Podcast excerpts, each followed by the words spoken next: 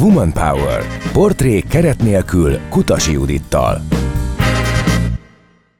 Sziasztok, szép napot, vezes könnyedén munkahelyi kérdésekkel folytatjuk a Woman Power-t, és amiről beszélgetünk, mitől lesz hatékony egy csapat, és mi múlik ebből a vezetőn, mi egy vezető feladata úgy igazából, vendégem pedig Bánhidi Brigita Leadership Coach, ő segít majd a mai napon ebben eligazodnunk. Szia Brigi, köszönöm, hogy újra itt vagy, elfogadtad Szia, Judit, a.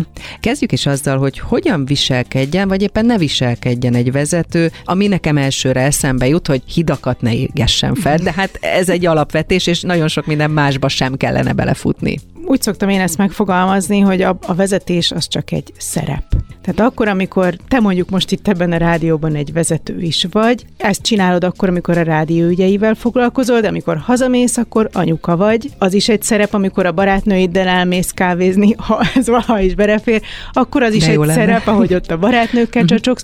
Szóval, hogy a vezetői lét az, ha valaki komolyan veszi, akkor igen, egy hangsúlyos szerep, de akkor is csak egy szerep. Tehát ebben a szerepünkben nincsenek többlet jogosultságaink embertársaink iránt, mint az összes összes többi szerepünkben. Hát ezt a, én is így szoktam mondani, hogy hidakat ne égessünk föl, minden egyes kapcsolatot úgy kezelj, hogy az az ember lehet, hogy mondjuk most éppen ebben a feladatában nem jól teljesített a te csapatodban, de mi van, hogyha húsz év múlva, amikor újra összesodort titeket az élet, akkor meg majd ő menti meg a te életedet. Hát, sőt, ha csak a saját életemre gondolok, van olyan kollégám, aki korábban az én vezetőm volt, most pedig megfordult a dolog, és én vezettem őt, de ez nem jelenti azt, hogy hogy mondjuk a mi kapcsolatunk ilyen szempontból megváltozott volna. És így is van jól, mert hogy ez akkor is, ő neki akkor az volt a szerepe, most meg ez a szerepe, tehát hogy, hogy onnan indult a kérdésed, hogy hogyan álljon a vezető a munkája, úgy álljon hozzá, hogy adott feladatokat kell ellátnia ebben a pozícióban, és azért került ő a vezetői székben, mert azt lát látták benne, azok, akik aláírták vele ezt a szerződést, hogy ő meg fog tenni mindent azért, hogy annak az adott szervezetnek a céljait elérjék. Ez lehet for profit, non profit, teljesen mindegy, tehát hogy, hogy amire a tulajdonos vagy részvényesek, és akkor ők a tulajdonosok vagy alapítók kitalálta azt a céget, azokat a célokat ez az adott vezetőgárda fogja tudni a leghatékonyabb módon elérni. Igen, és korábban már azért arról beszéltünk, hogy nem mindenki alkalmas vezetőnek, és ez nem is baj, mert hogy szóba került az, hogy szakértőből valaki vezetővé válik, és itt egy csomó olyan emberi plusz dolog bejön, amire nem is gondol az ember, amikor adott esetben egy feladatot elvállal, és ugye azzal kezdtem, hogy hogyan viselkedjen, vagy éppen ne viselkedjen a vezető, akkor a tiszteletet mondtad a másik iránt. Mi az, ami, amit még csináljon, vagy ne csináljon uh-huh. vezetőként? Vegyük ketté, tehát mondok először ilyen koncepcionális dolgokat, mint a tisztelet, meg aztán nézzünk meg konkrét feladatokat is, jó úgy? Egyetértek. Oké, okay. A tisztelet mellett, tehát az a tisztelet embertársaink iránt, ez a, a cégben a takarítónő, meg a nagyfőnök, meg a kollégáid, mindenki. Tehát én azt gondolom, hogy, hogy egyenrangúak vagyunk, attól még, hogy van egy névjegykártyád, attól még nincsen többlet jogosultságod bunkon beszélni, vagy parancsolgatni, vagy pont, hogy nem kell könyörögnöd, tehát semmilyen szempontból nem, nem szabad se alá, se fölé menni a másik embernek. Emellett szerintem, ha, ha a vezetői szerepet nézzük, akkor ott három fő feladata van egy vezetőnek. Az egyik az az, hogy összerakjon egy olyan csapatot, akivel megvalósíthatóak ezek a célok, és akkor itt a csapat összerakásba beleértem például azt is, hogy segítse az ő fejlődésüket. Tehát nem biztos, hogy egy első pillanatban az utcáról össze tudsz terelni egy, egy kupac olyan embert, akinek mindene megvan ahhoz, hogy létrehozza azt a célt, amit lehet, hogy nem is annyira jól körülhatárolt, ugye erről is beszéltünk már, hogy annyira változik most minden, hogy, hogy nem is biztos, hogy meg tudjuk fogalmazni, hogy igazából pontosan milyen kompetencia kell, hogy ezt elérjük, de hogy ez a vezető, ez képes legyen segíteni ennek a csapatnyi embernek a fejlődését. Aztán a másik, vagy talán lehet, hogy ezt kellett volna előrébb rakni, hogy, hogy ez a vezető, ez képes legyen és csinálja is a stratégia közvetítését lefelé, meg oldalra, meg az ügyfelek felé, mindenhova. Tehát, hogy amire őt felbérelték, ugye, ami, ami az a cél, ami, amit neki kell majd megvalósítania, az legyen transzparens, legyen érthető, átlátható és szerethető a vele kapcsolatban Tehát lévő emberek számára is. és adja el, úgymond a csapatának. Így van, hiszen ha, ha valaki egyetért az, azzal a céllal, akkor szívesebben dolgozik érte, mint hogyha azt se tudja, hogy, hogy miért csinálja, amit éppen csinál. És akkor a harmadik, és ez, ezzel már így kezdünk át átevezni a, a mit csináljon konkrét feladatok felé, hogy szerezzen erőforrásokat. Hát, hogy vezetőként nem feltétlen te tudod a legjobban az összes kis feladatot, amit ott meg kell csinálni. Nem biztos, hogy neked van meg mindened ahhoz, hogy a csapatodat ebben segíts, de abban bízunk, hogy neked van meg az a képességed, hogy felismert, hogy hol van valami hiány. A erőforrás alatt nem csak pénzt értek, hanem mondjuk tudásbeli hiányosság, vagy nem jól kommunikál egymással a két csapat, és akkor az egy erőforrás, hogy összeülteted őket, hogy kitisztázzák a dolgokat. Tehát, hogy neked van meg a képességet, hogy felismerd a hiányokat, és tedd bele az erőfeszítést abba, hogy ezeket a hiányokat erőforrásokkal feltöltsd. De most, hogyha említetted a névjegykártyát, akkor ugye egyrészt mindegy, hogy mi van rajta, másrészt, hogy egy menedzserről vagy egy líderről beszélünk, ami nem biztos, hogy a névjegykártyán szerepel, de egy nagyon fontos dolog, mert nem ugyanaz a feladat. Igen. Én úgy szoktam ezt a kettőt elkülöníteni, hogy különböző tevékenységeket takar ez a két sapka, és nem feltétlen pozícióban válik ez el? Tehát, hogy azért is nincs rajta, mondjuk a menedzser az ugye sokszor rajta van, mert egy bevett megnevezés lett az elmúlt évtizedekben, a líder azért szerintem azt nagyjából soha nincs rajta, de hogy, hogy azért nincs rajta ez a névjegykártyám, mert lehet, hogy Kis Pista head of akármi, valamilyen területnek a vezetője, az reggel nyolckor kell, hogy valamilyen menedzseri feladatot csináljon, és utána tíztől meg elsősorban líder. Mert hogy szerintem nézzük át, hogy akkor mi ez a kettő, hogy a menedzser magát a szót is, hogyha megnézzük, az a, a kéz, a latin gyökere az a mánusz, ugye azt jelenti, hogy ő kézzel fogja a dolgokat, kézzel irányítja a dolgokat, ráadásul még, hogyha ha visszamegyünk egy kicsit, hogy hol használjuk ezt a szót, ugye a manézs, a ló, lóvilágban a lovat húzzuk a száron, vezetjük kézzel, tehát a menedzser egy szervezetben olyan feladatokat csinál, ami a feladatokról szól, tehát az ő feladata az, hogy a feladatokat végeztesse el. Delegálja, irányítsa, számon kérje, Igen, visszajelezzen. Pontosan, és ezek már ugye a hogyanok, amiket uh-huh. te mondasz, Igen. tehát a, veze- a menedzsernek az az egy, egyes számú kérdése, hogy hogyan, mikor. Azt a dolgot, amit csinálnunk kell, azt hogyan csináljuk jól. És ehhez képest ugye szoktuk ezt a leader szót is sokat hallani, ami viszont teljesen mást akar, de mi a különbség? Mhm. Maga a lead, ha azt a szót nézzük meg, ugye az a magyar fordításban az lenne csak a vezetés, ugye mi a menedzserre is azt mondjuk, hogy vezető. A leader vezető az például ez a magyar irodalomban a válteszköl, tehát aki mögé beállnak, és ő megy, mint a lángoszlop előre. Ugye az ő fókusza már nem a feladatokon van, hanem az embereken. Ő neki már nem az a dolga, hogy hogyan, meg mikor csináljuk, hanem az a dolga, hogy, hogy hogy mit is, hova is megyünk, mi a mi nagy célunk, és miért megyünk oda. Neki azt kell jól érteni, meg azt kell tudni jól közvetíteni. Tehát nem az a kérdése, hogy hogyan csináljuk jól a dolgokat, hanem mi az a jó dolog, amit csinálnunk kellene. Lehet másképp. Karrierépítés, sikerek, kudarcok, inspirációk.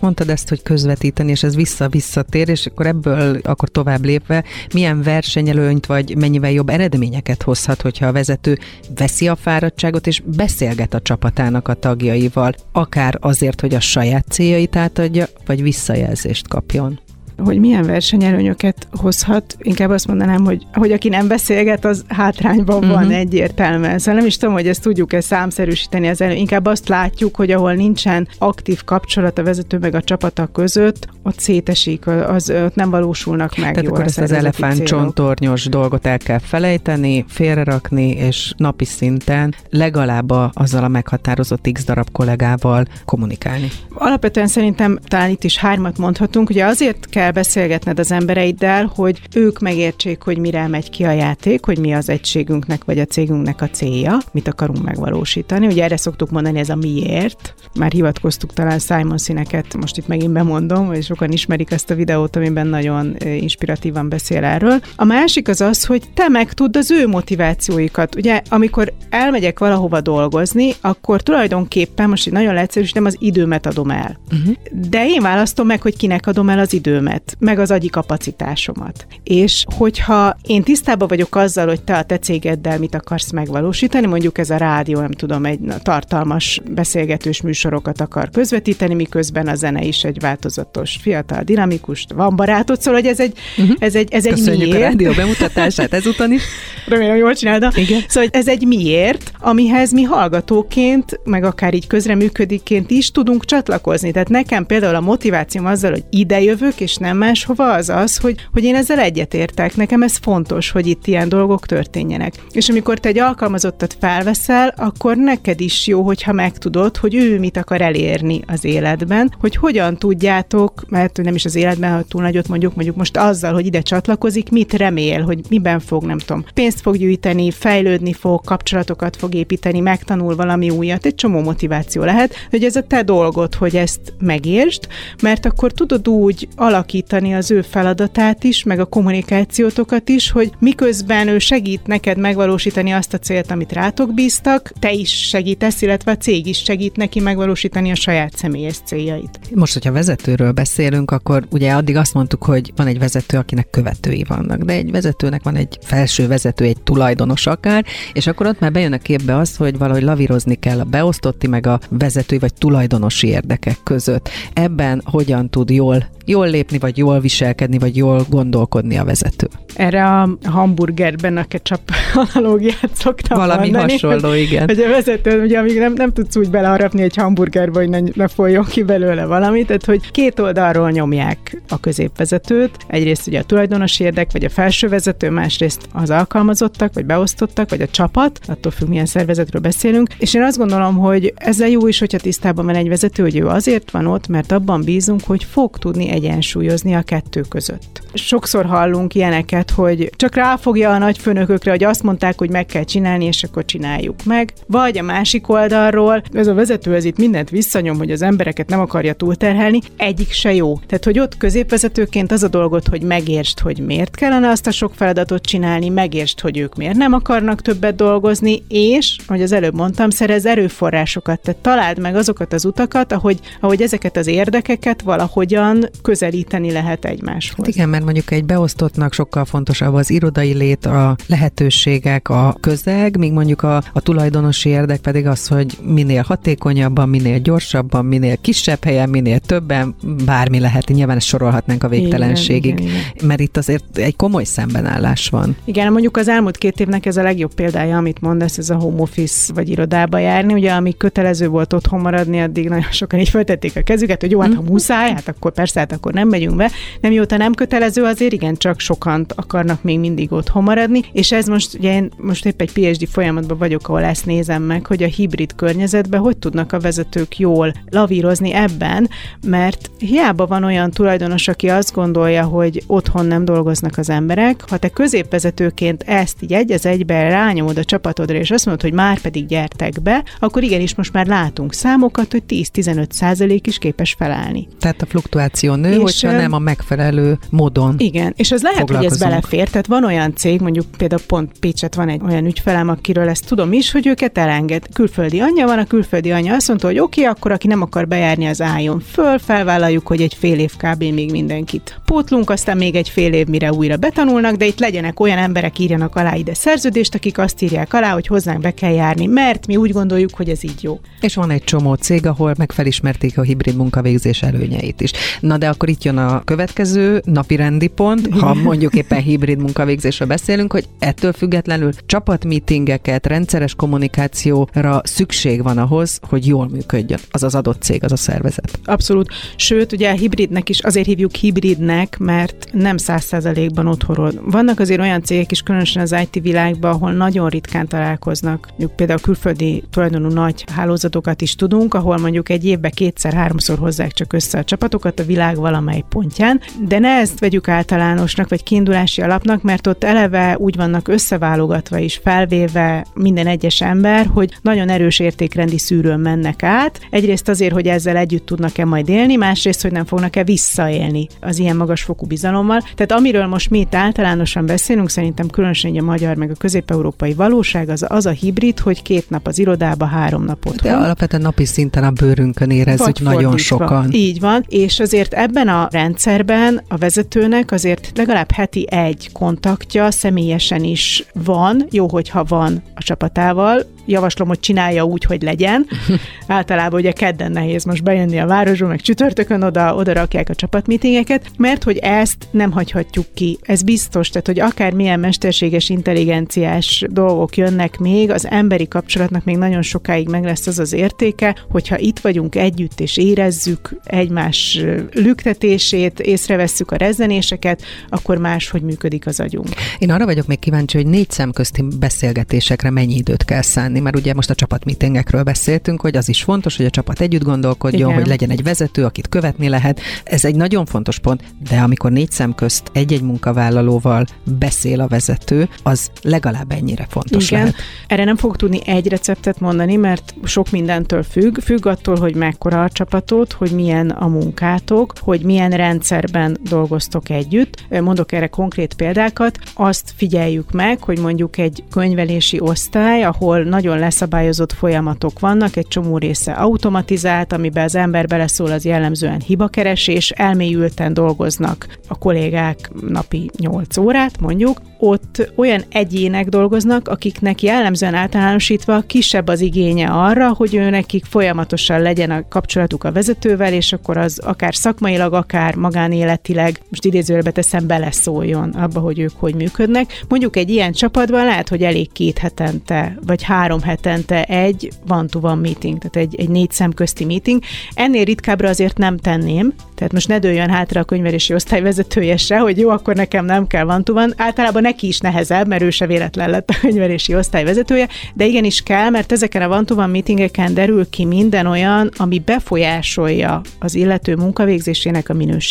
Tehát mondjuk itt van lehetőséged megtudni azt, hogy van valami magánéleti problémája, egészségügyi, vagy családi, vagy... Terhelheted, és nem ez terhelheted. Lehet, ez lehet pozitív is, meg negatív is, tehát mondjuk aki válófélben van, az pont ugyanúgy romlik, vagy változik annak a munkaképessége, mint aki esküvőre készül. Tehát nem csak a rosszat mondom én, hanem hogy itt van lehetőséged megtudni az összes ilyen dolgot, plusz itt van lehetőséged azt is megtudni, hogy milyen hibák, hiányosságok, javítani valók vannak esetleg a munka körülményei, vagy a munka minősége kapcsán. Tehát mondjuk a heti csapatmeetingen, ahol operatív feladatokról beszéltek, ott nem feltétlen mondja el azt, hogy, hogy egyébként ő már a 86. olyan számlát rögzíti, ami nincs beírva a nem tudom micsoda, a, nem tudom, a beszerzés rosszul adta föl a rendszerbe, és akkor ezt lehet, hogy ott a csapatmeetingen nem mondja el egy zárkozottabb ember, de egy ilyen négy szemközti meg, hogyha megkérdezett tőle, hogy és egyébként mit látsz, hogy hol folynak el erőforrásaink, vagy minden, akkor meg el fogja tudni mondani. Egyébként szerethetőnek kell lenni egy vezetőnek? Így zárásként. Hogyha már a csapatról, meg az egyénekről, meg az egyéni problémákról beszéltünk. Biztosan megkönnyíti a dolgát az, hogyha szerethető, de hogy mi a receptje annak, hogy legyél szerethető, ezt, ezt, ne, ezt szerintem ezt nem tudjuk így megmondani. Én inkább azt mondanám, hogy hiteles legyen. Mm, és akkor követhető. Olyan, olyan legyen, amilyen ő maga, saját magát adja ezekbe a beszélgetésekbe, és akkor csatoljunk itt vissza egy keretes szerkezetbe az elejére, hogy tisztelettel. Uh-huh. Tehát, hogyha valaki egy vadállat, akkor ne legyen vezető, mert akkor nem fog tudni tisztelettel bánni a csapatával, hiába adja magát. Tehát a vezetés egy felelősség. Itt másokért is felelünk, mások boldogulásáért, más, mások anyagi jólétért, mások pszichés egészségéért, a biztonságérzetéért. Tehát, hogy aki ezt vállalja, az egy terhet is vállal pluszba, és erről ugye már beszéltünk a múltkor, hogy, hogy nem feltétlen kell mindenkinek vezetőnek lenni. Aki úgy érzi, hogy ő, ő nem fog tudni más emberekkel lelkizni, vagy más emberek problémáival foglalkozni, az inkább válaszol egy olyan szakértői, vagy egy, vagy egy önálló pozíciót, ahol, ahol nincs szükség ilyen mélységekre. Legyen ma ez a végszó, úgyis folytatjuk innen. Brigi, köszönöm, hogy itt voltál. Én is köszönöm. Báhidi Brigitta, a leadership coach volt ma a vendégem. És ez volt ma a Woman Power Portrait keret nélkül. Ha hozzá szeretnétek szólni a műsorhoz, tudjátok, megtehetitek a Facebook oldalunkon, illetve küldhettek üzenetet is a 0636 98 098 0 számra is. A műsor pedig visszahallgathatjátok hamarosan a Spotify-on is. Kutasi Juditot hallottátok, találkozunk. Woman Power. Portrék keret nélkül Kutasi Judittal. Legközelebb egy hét múlva, kedden délután 4-től 6-ig. Hallgass vissza a Rádiókafé 98.hu-n.